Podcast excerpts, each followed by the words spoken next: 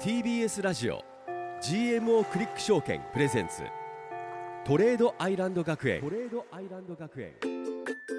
この番組は GMO クリック証券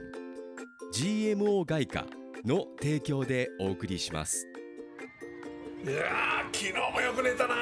20時間ぐらい寝たなよしトレードアイランド学園投資についてバリバリ学んでいくぞやおはよう吉田お君くもり私も最近めっちゃ眠いん寝ですよるよねなんだろ分からん分からうんなんで俺起きた瞬間に身長1センチ伸びてたよ本当に測った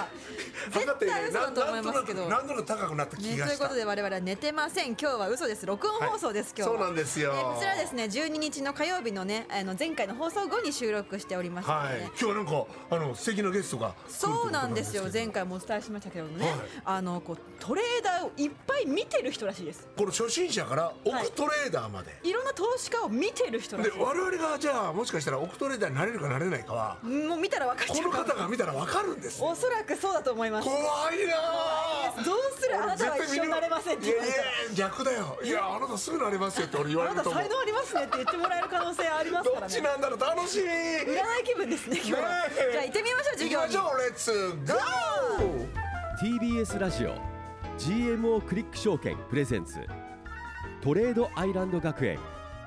この番組は YouTube でも同時配信中 GMO クリック証券プレゼンツトレードアイランド学園ここは個人投資家を目指す皆さんのために具体的な投資のノウハウを学ぶ学園です番組の感想は「ハッシュタグトレアイ学園」をつけて投稿してください先生への質問はトレアイアットマーク TBS.CO.JP TOREAI アットマーク TBS.CO.JP までお送りください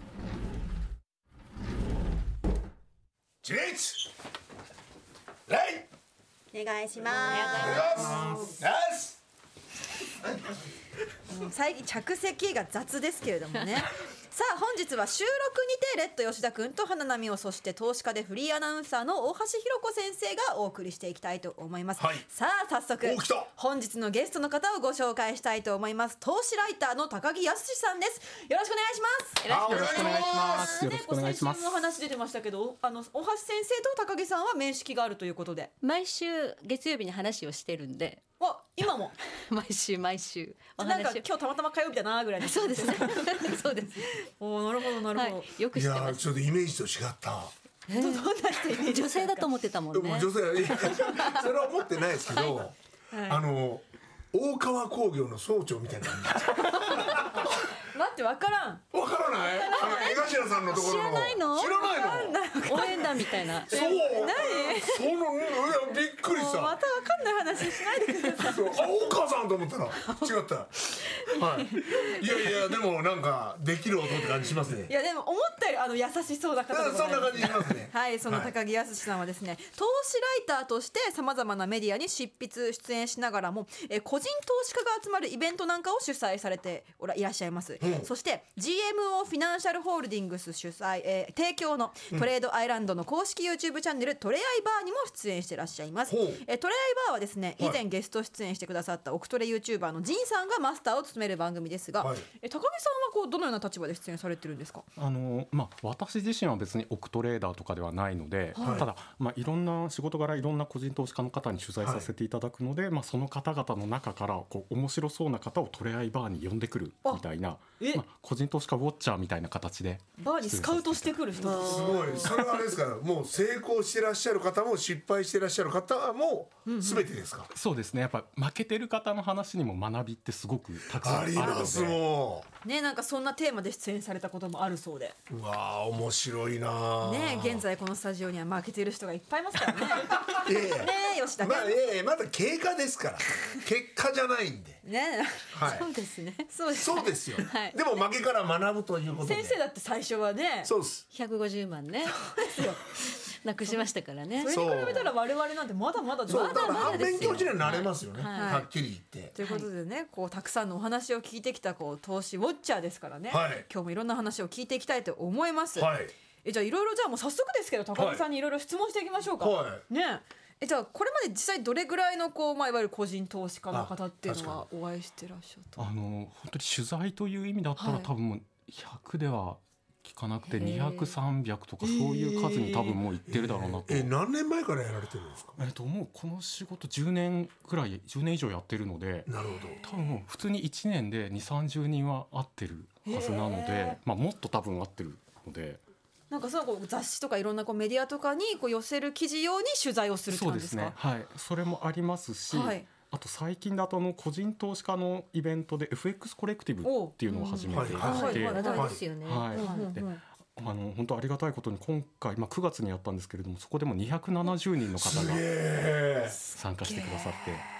でそのすごいなあ270人の中でも結構億トレの方が23、まあ、かん本当ざっと数えても2 3 0人はいただろうなと、えーすげえそれだけでなあ30億円ですよすごいね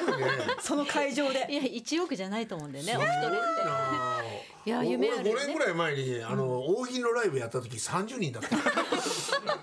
あれ30人あれ高木さんに紹介してもらって負いいけでてすかますよちょっと負けてますよ集客力がいやでも、はいどういった話聞くんですそうかどんなイベントなんですかその FX コレクティブっていうのは、えっと FX コレクティブはあの、まあ、いわゆるこういうす、まあ、基本的にセミナーと懇親会のイベントなんですけど、はいはいはいそういうのって今までは大体 FX 会社、まあ、証券会社とかが主催するのが多かったんですが、FX コレクティブはもう完全に、えー個人投資家による個人投資家のためのイベントっていう形へでー。面白い、はい、どこからもこうお金もらわず、まあ、参加者からのあのお金だけで運営だからもうしてます忖度なくいろんなことをはい話し合えるってことですね、はいはい本音で自主的に集うまっわてるん面です白いねねえちょっと覗き行きたいですけどねえぜひぜひ、え実際にこうじゃあこん前回9月2日に開催されたってことなんですけれども、実際なんかこうこんな人が今回いましたよみたいなのって聞きたい一番すごい人というかねえこうどんなすごい人がいたのか、何トレーダーがいたうんら、うんあのまず講師になってくれたのがそもそもその、えーもう10億超えのトレーダー2人キャ10ー億円、まあ、2人足して30億円ぐらいだったんです10億わ円すごいおおいくつぐらいの方ですかえけどえー、2人ともまだ30代後え半それって始められてからどのぐらいでそこまで行ってるのかしら。えー、と1人は、まあ、10年10年以上かかってますね、ただもう1人あもう1人も10年ぐらいですかねあだからまだピヨピヨよ、まだ何ヶ月。そうですねまだあそうひひよっこですよねでもそれで言ったら、あの今回コレクティブに参加してくれた方の中で去年7月に始めて、はいもう今年億トレっていう方もいますなあ負けてる一年とちょっとですか一年経たずにえ今年の7月あ去年の4月に始めてすげえまあ何か掴んだんだろうね。はいただでもあれじゃないですか、そうやって取材をされてる中で、共通点みたいなのあるんじゃないですかその億トレになられる方そのうですねあの本当今の旬っていうかあのもう YouTube のトレードライブ配信をどう使うかっていうのが結構ポイントだと思ってますえ見ながらっえてー、どういうここととでですすかかリアルタあイムので、リアルタイムに自分がトレードしてる様子を YouTube でライブ配信してくれる方っていうのがいっ去ぱいいら年かっらしゃいますすよごねい増えたんですよはいはいいらっしゃいます今はでそのトレード配信って本当に貴重で、いえっとまあ、本当に勝ってる方のトレードってもう過去の参考書だし、んうんうんかつ動いてるチャートを見ながら自分だったらどうやるかなって考える練習問題でもあってで考えた数秒後には配信で答えが出てくるので、うんあの本当3年前4年前と一気に環学ぶ FX を学ぶ環境が変わったなって思ってます。なるほどね自分のそのあのーフォームというかはい、それに合った人をどう探すかってことですよねそうですね、要は短期でやるのか長期ではやいるのはかいとか、今の話はちょっとだいぶ短期の話になってしまうんですけどひろこさんが言ってるようなちょっと長めのトレードとはスタンスが違うんですが、なるほえど、ーなんかこう、はい具体的にこの方みたいなの一人ご紹介とかいただけたりしますかあのーまあ最近印象的だった方だと、はいあまあ、そもそもその FX コレクティブを一緒にやってるジュンさんという方がいらっしゃるんですけど、ジュンさんはいはいはいその方が、えーまあ、通算の利益が今まで14億円14億円今現在の資産がってことですそうですねうわおで今年ももうすでに1億円以上余裕でいっとるわってさっき確認したら言われましたその方に言ったら3万円ぐらい貸してもらえますねなんで三万なの。 3万だったら貸してすぐ貸してくれるかなと思うんですけどね私がメキシコペソで損したぐらいで3万円は貸していただけたりしまいすやかでねもこれはすごいですねでもその方のそのトレードのあのやり方というのはどういった感じのやり方なの あのその方本当、えーさ今言ったような YouTube とかでライブ配信してるような超短期のスタイル短で期すね、はいはいはいスキャルピングでしたっけおっしゃる通りです、はいすすごいですね詳しいですねいやそうなんですよこれ急に調子に乗らないの吉田急君にとはやりましたね。でもはい本当その以前なんかレッドさん1分足とかよく見てるってはいはいはい気がするんですけど本当もう1分足しか見ずにやってるような方ですね。うわえ、じゅんさんは専業ですか、それともお仕事やりながら合間にやってるんですかえっ。ともうじゅんさんは専業です。専業ですね。もう FX のチャートだけを見て。そうです1ね分だともうずっと見とかないとダメですよねはい、はい、なので結構待つのが大変ですね。待つのというのはあえっ、と要はどうしても初心者ってこう見てるとやりたくなっちゃうと思うんですよ。やっちゃおうね、やっちゃうよね、みんな。パチパチビョーン吉田はいはい。じゃなくてやっぱりこう自分が決めたところその高値安値まで来たら取引するとか何時になったら取引するとか間もその自分のルールを決めてそれをいかに守るかレールえなんかじゃあ他にももう一人 おお一方ご紹介いただけますそうでかすねラーメンキングさんとかあのはいこちらは逆に兼業の方あのー働きながらトレードしてる方なんですけれど仕も事しながらはいラーメンキングさんそれはラーメン屋さんかなんかですかえラーメンって思っちゃうよねで。思っちゃうあの実際ただラーメンの食べ歩きが大好きっていう方なんですけど食べる方で。なるほどこの方面白いのは、まあ、大学生時代の2012年ぐらいに FX を始めて、それからもう去年まで毎年ひたすら負けてたんですよ。ほでトータル2000万円ぐらい負 け2000万円ぐらい負けてたんですけど、それでも諦めずに続けて今年あいきなり勝ち出して、もう3月ぐらいまでで一回もう奥に年奥に行ってるんです。急に勝ちパターンを自分で発見したんですかね。あの多分それまでも同じようなパターンでやってたと思うんですけど、その精度が高まったっていうおっしゃってたのと、うなるほど10年やっぱ負け続けても大丈夫っていやでもじゃあそういう大方丈夫なわけじゃないけど。えーラーメンキングさんのルールみたいなのっていうのがわかありますのまあいろいろあるんですけど、はい一つ分かりやすいところでいくとその200日移動平均線っていうのをよく見てらっしゃいます。はい、はい100日200日。あのまあ、やっぱり待つことにもつながるんですけどこう上がってて買いたいなって思っててもすぐに買わずにその200移動平均まで戻ってきたところで買うとか、マイルール粘りだ我慢です。待つのがポ大事ジポジしないそうなるほどえ、200日見てるってことは、冷やしレベルで相当待つってことえでっすか。と冷やしレベルでも見ますしその1時間足の200移動平均線も見るのではい、200時間ですね。そうですねあ。ーいやだからそこが難しいんですよ僕らなんか は1分足も見ちゃうし1時間足も見ちゃうし日足も見ちゃうし、そうですねなんかまとまってないというかまだ定まってないですよそね我々にはいやいろんな方のお話聞きましたけれどもまだまだ我々勉強中ということでちょっとでもいろんな危険な香りもしますからね後半はこうした方たちからいろんなことを学んでいきたいと思いますのいでやー面白い先生ぜひそして高木さんも後半もよろしくお願いしまうすいよろしくお願いしよまろしくお願いすします。や今高木さんが言ってましたよ投資家でカラオケに行くとこれ歌う人が多いそうですうわやべえ本日の一曲は浜田省吾でマネーでしたうわ俺も歌う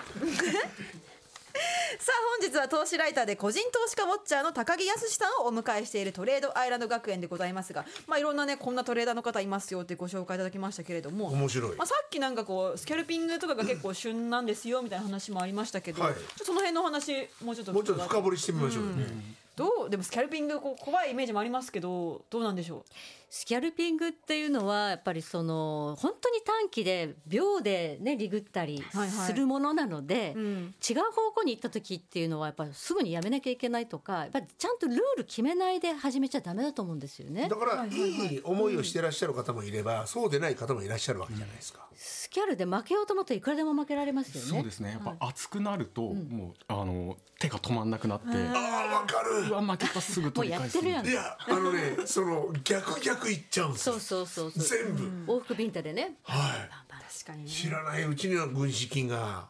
減っているっていうだからやっぱりスキャルピングやるタイミングどれだけ待ってスキャルするかってことなんですかね。そうですねはあはあはあうんあとやっぱ時間を決めてやるっていうのも多分いいと思います。時間を決めてやはい る、、あのスキャルで勝ちやすいって言われてるような時間帯がいくつかあるので、おおでもまあ想像つきませんか？え えーー、朝の6時それはスワップそれだスワップスワップバイトでしょ？そあなたが れやってるスワップアルバイトでしょそれはあれじゃないですかこ5時う59分でザラバが始まる9時とかどうですか朝の日本のそう時間とかもう大正解あです。やったえー、そうなんですか朝9時とあかれ動くんですかはい動きます。ああーの俺9時にはもう絶対パソコンの前にうわいるようにして準備してます。高木さんとちょっとこれ私オクトレいけるじゃないですかないいけけるかもそういね。けそうどうですかセンスありますか田部さんめちゃめちゃあると思います。はいあこれなる田ほど部さん結構皆さんに言ってるみたいですけどそんなことない。やめてください。ー確営か業妨に害逆でにこうじゃあこうやっちゃいけないことってのはこう、まあ、あるんですかあのやっぱりこう含み損を抱えた時に、はいはいまあ損切りしないでうわひたすらこう神に祈るみたいなえー、このスタジオではなんかこういや耳が痛い人がいっぱいいる。絶対に戻るだろうと思って持ってるんですけども、はいそれがやっぱり一番ダメなんですかそうですね。もうそれお祈り投資法って言ってあ のやってはいけないことの一まつ。さに今吉田君が手組んでお祈りしてましたけどそれですお祈り法投資法は絶対にやってはいけないダメだ 学んだすごい学んだで大体そのお祈りしても神様は大体見放すっていうのが決まってるので。神アドバリーですねも様うそはい、ね。うなんです不か思議とやっぱ損切りすべき時にしない人は神様もこう守ってくれないでもその自分の中のルールっていうのもなかなか自分の中でまだできてないんですよああ、はいはいはいそれをやっぱ確立しないとやっぱダメかなとか思うんですけどそうですねまずルール作ることも一つですし、やっぱりその損切りって慣れだったりもすると思うので、まずそのスキャルピングみたいな一日に何回も取引するスタイルだと、こう損切りの回数も増えてくるのでなるほど自然と損切りできるようになってくるんですよ。で逆にたまになんか、あもうこれ損切りしないで持ってみようみたいなことをして痛い面も絶対見るんですよ、なるほどスキャルのつもりがスイングになっそうかそうてか大きな損切りになっちゃうみたいなでそれ何回かやるともう自然と損切りできるようになるで私自身もやっぱそうだったのでこうスキャルするようになってからやっぱり損切り普通にできるようになったので、うわやっぱ私も損切りできるようになるが一番の目標でそういった面ではスキャルピングに挑戦してみるっていうのもこう考え方としてありってことですねうん損切りを学ぶ損切りってなんか損するから嫌だって最初思うんですけ思どっちゃいます何をするにも最初先行投資必要じゃないですか、はいビジネスやるにもまずは何はかい買って揃えるとか、はいそういうのにコストってかかりますよね、はいトレードコストだって考えていただいうわてそうすると損切りって別にこれはトレーダーとして稼ぐためのコストだから当たなるほりど前のものなんですよっていう考え方ちょっと変えてください先生視点が、今すぐ切っていいですかい、やでもちょっと今の目から鱗の考え方でした本当ですねはいはいということでですね他にもいろいろお聞きしたいんですけど、まあ、結構この番組でもずっとねこう、まあ、レバレッジについては気をつけよあこうれ聞いてってみたいいうのはねずっともちろんテーマにしてきてるんですけど、こうレバレッジとかはこうどういうふうに考えてらっしゃいますか先生。あのまあトレードスタイルによっだったり、まあ、資金量によって変わってくるとは思うんですけれども、まあ、一つこう言えるのは最初からこう全力で入金するのは絶対やめた方がいい全力入金はダメと思ってます 何ぼんやりしてるの、いやでも全力でいくと、はいあのやっぱその利益を確定した時の幅がすごいじゃないですかあーそこに見せられる人も絶対いると思うんですよだからレバレッジ上げちゃうってこ上とでげすちゃう、ねはい、ビギナーズラックとかも最初はあると思うんですけど、はい必ずその後に逆ビギナーズラックも来るので調まさ子にに乗吉れ田ば君乗でるすねほどやっぱ危なくなるなるほどレバーでやってる人は絶対どこかでこう一回口座を飛ばしちゃうような経っ験ていうすこるとと思うはんですそのオクドレーダーをやの方たちっていうのはあ最初の頃はそのレバレッジっていうのも結構抑えめにやってらっしゃったんですかあの逆にやっぱりこう身をもって学んだっていう方が多いです。あ一度最初やっちゃってはていい。う先生みたいな感じでね最初溶かしちゃってみたいな先生みたいな感じですね。はい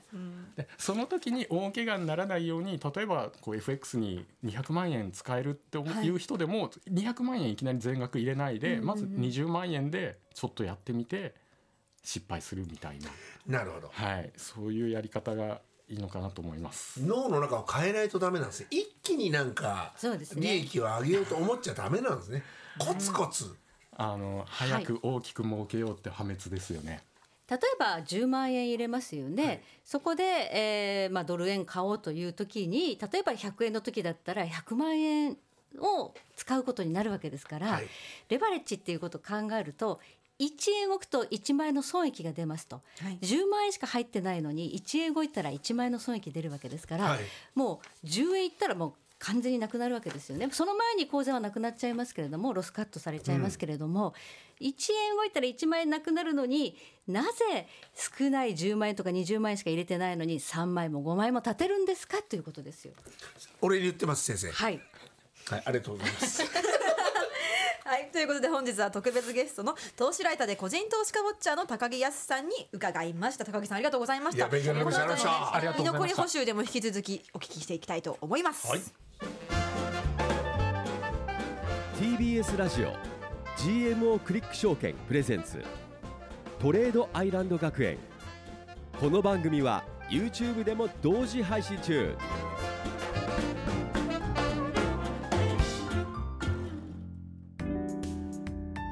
ここで GMO クリック証券からのお知らせです皆さん今話題の CFD をご存知ですか CFD は株や原油ゴールドなど世界中のあらゆる資産にほぼ24時間取引できる金融商品です GMO クリック証券では多くのお客様が CFD 取引を行っており店頭 CFD 取引高国内シェアナンバーワンパソコンからスマートフォンまで高性能なトレードツールも使いやすくサポート体制も充実しています CFD 取引なら GMO クリック証券 GMO クリック証券株式会社は関東財務局長金賞第77号の金融商品取引業者です当社取扱いの金融商品のお取引にあたっては価格変動等の理由により投資元本を超える損失が発生することがありますお取引をする際は当社のホームページや契約締結前交付書面にて手数料などの諸経費およびリスクについて十分ご確認ください TBS ラジオ GMO クリック証券プレゼンツトレードアイランド学園番組の感想は「ハッシュタグトレアイ学園」をつけて投稿してください先生への質問はトレアイアットマーク TBS.CO.JP 「TBS ラジオ GMO クリック証券プレゼンツ」トレードアイランド学園レッド吉田君と大橋ひろ子先生そして花奈美桜がお送りしてきましたトレードアイランド学園この後は居残り補修の様子も YouTube でライブ配信いたしますぜひ TBS ラジオ公式 YouTube チャンネルをご覧くださいということでね高木さんの話面白かったですねいや面白かったというかもっと聞きたいいろんな投資家さんの話とか今の旬な方法とかいねまだちょっと走りしか聞いてないよねいや本当ですよでいもやありがたいこともっとなんか居深い残りがありま話すをから聞きたい居残り居残り授業ありますよちゃんと来てくれるの も来てくれるんじゃないですかう帰ね多分ってんじゃない高木さんえ帰っちゃってるかそうらない見えないのもうもう目の前にいらっしゃいますからあちょっと来てくださるということでね、はいい、やでもなんかこうスキャルピングとかもね確かにちょっとお勉強がてら見てみるのまずやらやらないにしてもどれぐらいのねちょ動っきとがやあっるのてかみとかたいもですねねうんちょっと、はいね、さっきね、ちはいあの指摘があった時間帯にどういう動きがあるのかまず見てみる、見てみるっていうのがまずいいお勉強ですからね、とりあえず明日は9時ですね まず9時に見てみましょうずじゃまあず寄り付きですね、はい寄り付き東京時そのあ間たりですはいキャラ勉強時間寄り付きをチェックしてみようということでございますよ。はい、ぜひぜひ皆さんもねチェックしてみてください。ということでここまでのお相手は花奈美音 とベッド吉田と大橋ひろ子と高木康でした。ありがとうございまありすが。とうございましたまた来週来週 GMO クリック証券プレゼンツトレードアイランド学園この番組は GMO クリック証券 GMO 外貨の提供でお送りしました TBS ラジオ GMO クリック証券プレゼンツトレードアイランド学園ツイッターは「ハッシュタグトレアイ学園」先生への質問はトレアイアットマーク TBS.CO.JP までお送りくださいさあここからはトレードアイランド学園の報告延長戦でございます TBS ラジオ公式 YouTube チャンネルのみでの配信となりますはい引き続き大橋ひろ子先生そして高木さんと一緒に放課後授業していきたいと思いますよろしくお願いします,、はお願いします今俺が喋る前に喋ってましたよ ね入ってましたよ怒ってんのいや思ってないです私が話し怒ってはいないです私が話しかけちゃったのよ。ああいいと言ったわけね、はい、ね、はいもういやいろいろやっぱこう先ほどねこうこんな投資家さん面白い方いらっしゃいますって話を聞いてましたけどいっ、ぱい聞きたい、ね他の方のお話ぜひぜひそうなんかこんな人がいましたよ今回っていう、はいお聞きしてもいいですか。はい、あのーもうぜひお伝えしたいのが、はいえー逆進って呼ばれる伝説の投資家がいまして、いやうわもうなんかドラマになりそうだよねうちの吉田君も逆進ですけどど逆うですか。進違う意味のねねバカ野郎逆進逆進ですけどどうですか。はいあのまあ逆の神様で逆進なんですけど、はいこのギフボーイさんというわあ方お名なん前ですが、存じてますよ。有名ですよね、ね。有名ですよ。もうこの方が買えば下が るし売れば上がるしそのもうピンポイントぶりが本当にすごくって、ははいいそんなことあるんですか。やっぱあるんですね個人的に一番印象的だったのは2021年ですかね。あの二年前か岐阜さんって基本まあ株為替の人なんですけれども、はいとうとうビットコインに手を出したんです。はいはいはい。その時ビットコインって結構バブル的な相場でこう700万円台そうだああ一気にね言ってましたねははいい一番言ってた時ですよはね。い、 700でそんな時に岐阜さんがビットコインを買ったってツイートしたもんだからもう仮想通貨界隈が大荒れになって黒船が来たみた いな黒船襲来だみたいなみんな怯え出してはい。やばいやばいってなってでそそしたら本当にその岐阜さんが買った3日後に過去最大の暴落になったやっマジっすかでへぱりなっていうことがありました。だってえやそっれ以降ぱねざざわつくぐらいいいあれは700相万に行当く日はあの日が最後だったってことですよね あれ以来だってずっと下がる下がりっぱりそうねそうですよね。そうえ怖っえその岐阜さんはえか勝ってる時もあるんですかあの勝ってる時もあります去年かな今年初めとかも結構調子いい時はあの勝つんですけれども、はいあの本当ダメな時っていうのがすごい分かりやすくて今もそうなんですけれども、はいうんお祈り投資法になってしまうんですよ。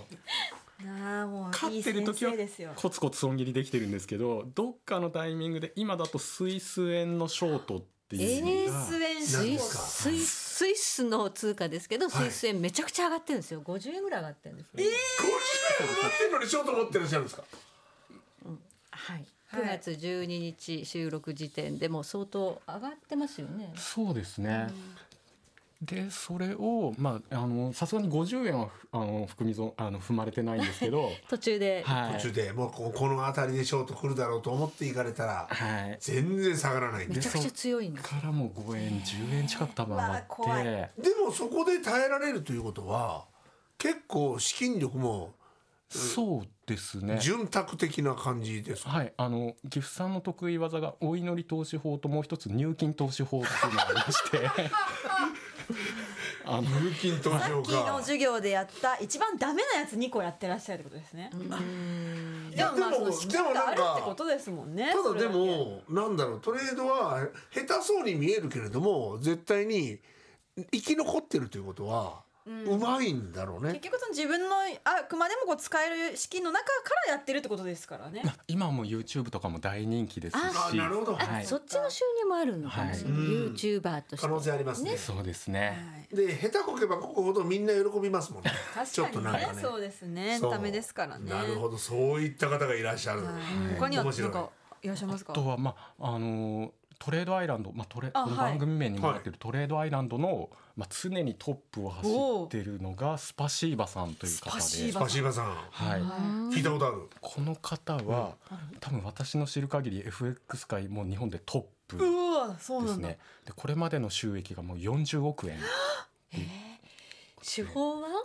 手法が私も一度お会いしておお伺いしたんですけど、はいちょっとやっぱり理解しきれなくて理解ができない。理解できあないの投資法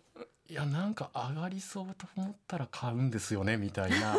感覚ですか。はいあーか未来から来てんじゃないですか。タイムマシーンとかタイムマシーンじゃない乗ってきてんじゃない。でも本当ファンダメンタルズとかも詳詳い。しいですしあーとはいえそのやってることは結構デイトレード的な短期のトレあそうなんですね取引ですし多分そのスパシーバさんの中でいろんな情報がこう頭の中でこうなんだろう整理された上でその感覚が出てきてるんだろうなと。そこはどうなんですかこれね勝率が高いのかそれともポジションの操作がうまいのか勝率が低くてもポジションの操作がうまい人は勝つんですよねだから勝率、まあ、5割切っちゃったらダメなんですけど、はい5割6割6割でも4割負けるわけですから、はい負けた時の操作まあ、それがずっと負けたポジションをずっと抱えてる人はダメ負けたと思った瞬間にやめてで勝ってるポジションを伸ばすとかんで損傷利大って言うんですけどそういうことが直感的にできる人なのかなだと思いますね、はい含み損を抱えたままなんか苦しんでるっていうのは見たことないですねないんですよだからすぐやめる切れる人なんですすぐやめるんですよだかみら見た目はどんな感じなんですか確かにそのね今トップトップトッ FM プなんです よねもうスパシーバさんキリッとしてるのかビビトンとかグッチとかいっぱそういねそそれともなんかものすごいだらしないのかこうどんな感じなんですかいやあの本当清潔感のある普通のお兄ちゃんっていう感じでしたお若いんですかやっぱりその方も結構そうだアラフォーぐらいだと思います30歳ぐらいかはい結婚してるんですかちょっとわかんないですけど 一度スパシーバさんにお中元か何かをいただいたんですけど、はいはいとんでもなく1枚ずつ包まれてるとんでもなくいいお肉食わべたことのないおう肉でしわたーなるほどサシが入っててうわそうそうでしょうねサクッと送れるようになりたいですねなりたいねなりたいですね吉田さんそうかすごいなただやっぱその成功するとその本当おっしゃってたように見た目変わる方っていうのもいらっしゃってうんあのやっぱりこれもトレアイの有名人でジャリボーイさんっていう方がいらっしゃるんです。はいはいでこの方は去年まで働きながらトレードしてるはい兼業だったんですけど、はいえ去年天然ガスっていう銘柄で、 CFD ですね、はい、CFD で一撃一億、ワントレードで一億円を稼ぐ。去年ワントレード天然ガス大暴騰したんですね、あの、はいウクライナのロシアの侵攻っていうのがあって、はいあの時にやっぱりすごくこう供給がはい危ないって言ってバーンって上がっあれでですえっ、と砂利さんが取ったのはその後の急落ですね。売楽でりで売取りったでんで取っすてかるんです。急騰したけど急落もしたんですよねそうだったうわ逆だったらもう大変なことになってるんですもんね 確かに逆もう上がり続けてたらもう一億、は一撃一億ですから、ねへ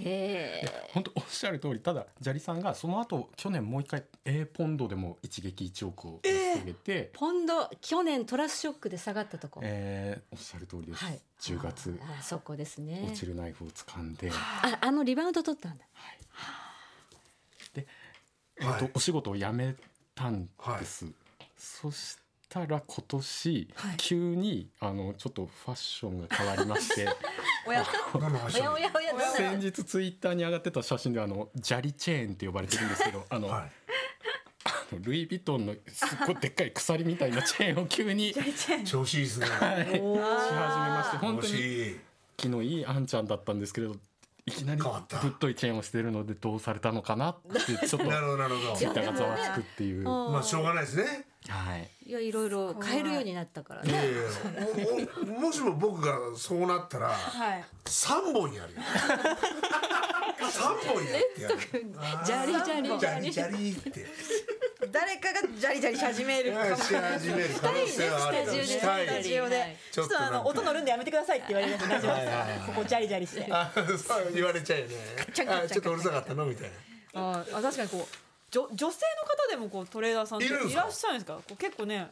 ボーイっていうことではやっぱ男性さんが多いですよねジャリなジャリガールはいますねさ んジャリガールもいらっしゃるんですかじゃじゃリガールはいないですけどあの女性投資家は結構いますあへえのその私が9月にやったイベントでも結構10%ぐらいは女性の方ででもしたしそれでも10%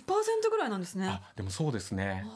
あの全体的に見たらやっぱ男性の方が多いは多いですじゃあ逆にお二方に聞きますけれども女性の方が向いてるのか男性の方が向いてるのか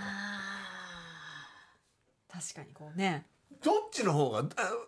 向いてるのかもしくはあの女性でも、うんみおちゃんなんか中身は男なので、はいあんまり関係ないかそなっってか性格ってことですね性だ格かですねうですね男女で分けはるいというよりは、なるほどはい性格かそうあとはやっぱりそのトレードスタイルにも寄ってくるのかなって思います。その例えばなんだろうな積極的にこう借りに行く狩猟型の投資はやっぱり男性の方が得意だと思いますし、はいはい吉田さんじゃないですあか。のメキシコペソみたいなスワップとかを狙うこう守りの投資は女 性の方が守りなんだって対気絶投資法です からね。確かに。気絶は守りですよ。言う言ってしまえば。あれ攻めてるわけじゃないあれ攻めてるように思えたけどあれ守りなんだだドル円とメキシココペソを買ってる気絶してるだけです からね。あれ守りですよ言うたら。めっメちゃめっちゃ急落前に買ったからねあれすごいねキシコペソド天井で買ってる。ド天でもまああれはねちゃんとあの少ない枚数ですから全然。さあ面白いですねあとでもスポーツの経験ある方は結構多いですね。そうなんですはいか。、あの先ほど伝えたその去年7月に初めて奥になったという方はいはいはももともとそのプロゴルファーを目指して本気であのゴルフの練習場に勤めてプロを目指してきたので、はいはいはいだからプロにはなれなかったけどその熱意を FX に向けてっていう形なのでえあのねスポーツへの熱意こっちにってあの、うんすごいね、うん。多分そのレッドさんとかもこう野球はい打ち込んでらしたじゃないですか、はいそれと同じぐらいの熱意で FX やれば多分いけるんじゃないかな熱意ですよ。いや熱意は普通ずっと湧いてきてるんですずっとわ湧いてるけどまだ入れ込んでないん朝ですよ早起きしてねいやあでもやってますただ自分の中でまだなんか確立できてないんですよそうですね。ずっと。なんかちゃんとしたフォームで打たないとと思いながらやっちゃってる真面目な部分があるんですようん。でそのまだフォームが固まってないままやっちゃってるんめでちゃすくよ。ちゃ大橋先生が首はがしげてますけどね。真面目な部分ってどこかなってどこかな どってこちょっかとないやすいません本当にいやでもだから逆に言うとそのなんかみんなあの成功してらっしゃる方っていうのは結構勉強してるってことなんですかしてますね。うんあの1回はもう寝食忘れてチャートだけひたすら見てたみたいな時期が皆さん大体ある気がします。やっぱこうプロのスポーツ目指すぐらいやっぱストイックさっていうのが大事なのかもしれないですね。いやあのね、うんあのこれちょっとおこがましいですけど一瞬ひらめく時あるんですよずーっとチャート見てるとここだと思って今ここだと思ってでも押せないんですようんそしたらああ思った方に行くんですようわーやっぱそあうあかじゃあでも、そうだからずーっと見てるとなんか動きが分かってくるんですよおープライスアクションですねそれですよねはいなんか動き分かってきてあこの動き行った後に絶対にこう来るなっえすごいじゃなていですか時にそう何度かそれでトレード失敗してるのよなんでかな。やらなかったから失それ敗やらなかったら失敗したええそうそういうことですよやっときゃよかったっていうのが何度かあって。あのー本当に元インターバンクディーラーとかプロの為替ディーラーだった方とたくさん仕事してるんですけど、まあ、そういう方々もなんだかんだ言ってやっぱプライスアクションだって言いますね、ずーっと見ててここだあらっってていう。いうそういうも最終的にそういうものだったりすそうるなんですんよ。でねこの辺で揉み合ってガーって揉み合ってる時絶対下がるんです。絶対下がる。下がる。この上で行こうとしててこうなってる時って絶対下がるんだよ下がるんだよよし絶対下がる絶対下がるショートショートショートああ押さなかったああもう下がったっていう。はい。まあ相場に絶対はないんだけれども、 まあそういう情熱は必要ですよね。そうですねはい。あでもねあチ終わャイムだり。終わっちゃうの？高木さんの話もっと聞きたい。おかげさんの話めちゃくちゃ聞きたいですよね。またちょっと来てもらいたいですね。ぜひ来てほしいですねね本当に聞きたい。ね引き出しあちこちにあります。え。いろんな人知ってるから。ねえ、はい聞きたい。せっかくだから今日わずわずかねこのさん一時間ぐらいですけど、はいうんお言葉いただきましょうよ我々になんあ、か。そうですね。ちょっと格言じゃない ですけど、お言ね葉そのあり FX がたく頂戴しありまがしょたうく。やる上にお祈りしながら聞きますから。なんかないですか。高木なんさかこう初心者の二人にはい何か言っとくっていう。えなんですかね。んいやこれはやった方がいいよ、これはやらない方がいいよとか、何でもいいですよ。いろんな方を取材して。次のステップアップに行くためのとかでもいいですし、でもなんかこレうッドさんのお話聞いてたらもうチャートの声に耳を澄ませろとは思いま した。はい。よし。なんか聞こえ始めてる感じありますもんね。 笑ってますけど。先生笑ってますけど。せ先生認めてくれ ないんです。毎週見てるから俺を。頑張れそだけこうチャート見るっていうのはやっぱこう勉強ですから。熱チ意ですからャートの声に耳を傾けろ。これ名言ですよ。もう気絶してる私なんかチャート見てないですから。でダしょ。だからダメなんだよ。あメじゃないんです けどね。私はあ、どの口が言うっていう。でも確かにね、それぐらいチャートと向き合えってことですよ。いや、いい格言いただきましたねチャートの声を聞けといや見てると耳を澄ませでも見てると楽しいからねうんこう動いてるから本当にいやいありがとうございいいいます格言いただきましたね、ということでトレードアイランド学園居残り補修本日ここまででございます、はいはい、いやー勉強になりましたねいやーでもやっぱうねんいいねいいですやっぱりなんか新ゲストが来ることによって新しい風が吹くじゃない風吹いてますよやっぱりその瞬間になんかあ俺なんかオクトレーダーなれんじゃねえかな、いやわかります今日の今日なんか特になんかいけんじゃねっていう気がして高木さん来たからなんか流れ来たんじゃねえか ななんかやっぱこう運気みたいな誤って感じそうそうそうなんかこう神社行った後みたいな気持赤ち坂にいい風が吹いた ぜなんか今日ね気がいいですよ気がいい気がいい気がいいですよ、はいやっぱ日頃奥といいと思ねいます向き合っている方は違いますということでね、はい番組ではこちらの YouTube 配信のほかポッドキャスト配信も行っております、質問などすべてのメールの宛先はトレアイアットマーク TBS.CO.JP です、えー、先生の大橋先生の質問なんかもねお待ちしております、ということでここまででございますかねそうですねまたあの次我々がオクトレーダーになった時に取材に来てくださ い高木さんまずのその前にも何回か来ていただきましたよ多分道のり長いんでそれ長そうだねね、1億までは遠いから何回でもね了解遊びに来ていただきたいですね了解ですそして取材していただける立場になることを目な指りしままししょうょう頑張りましょうはい、はいということで来週も火曜日の夜9時にお使いください、そして高木康先生でしたありがとうございましたありがとうございましたありがとうございましたありがとうございままた来週し TBS た来週ラジオ TBS ラジオ GMO クリック証券プレゼンツ GMO クリック証券トレードアイランド学園トレードアイランド学園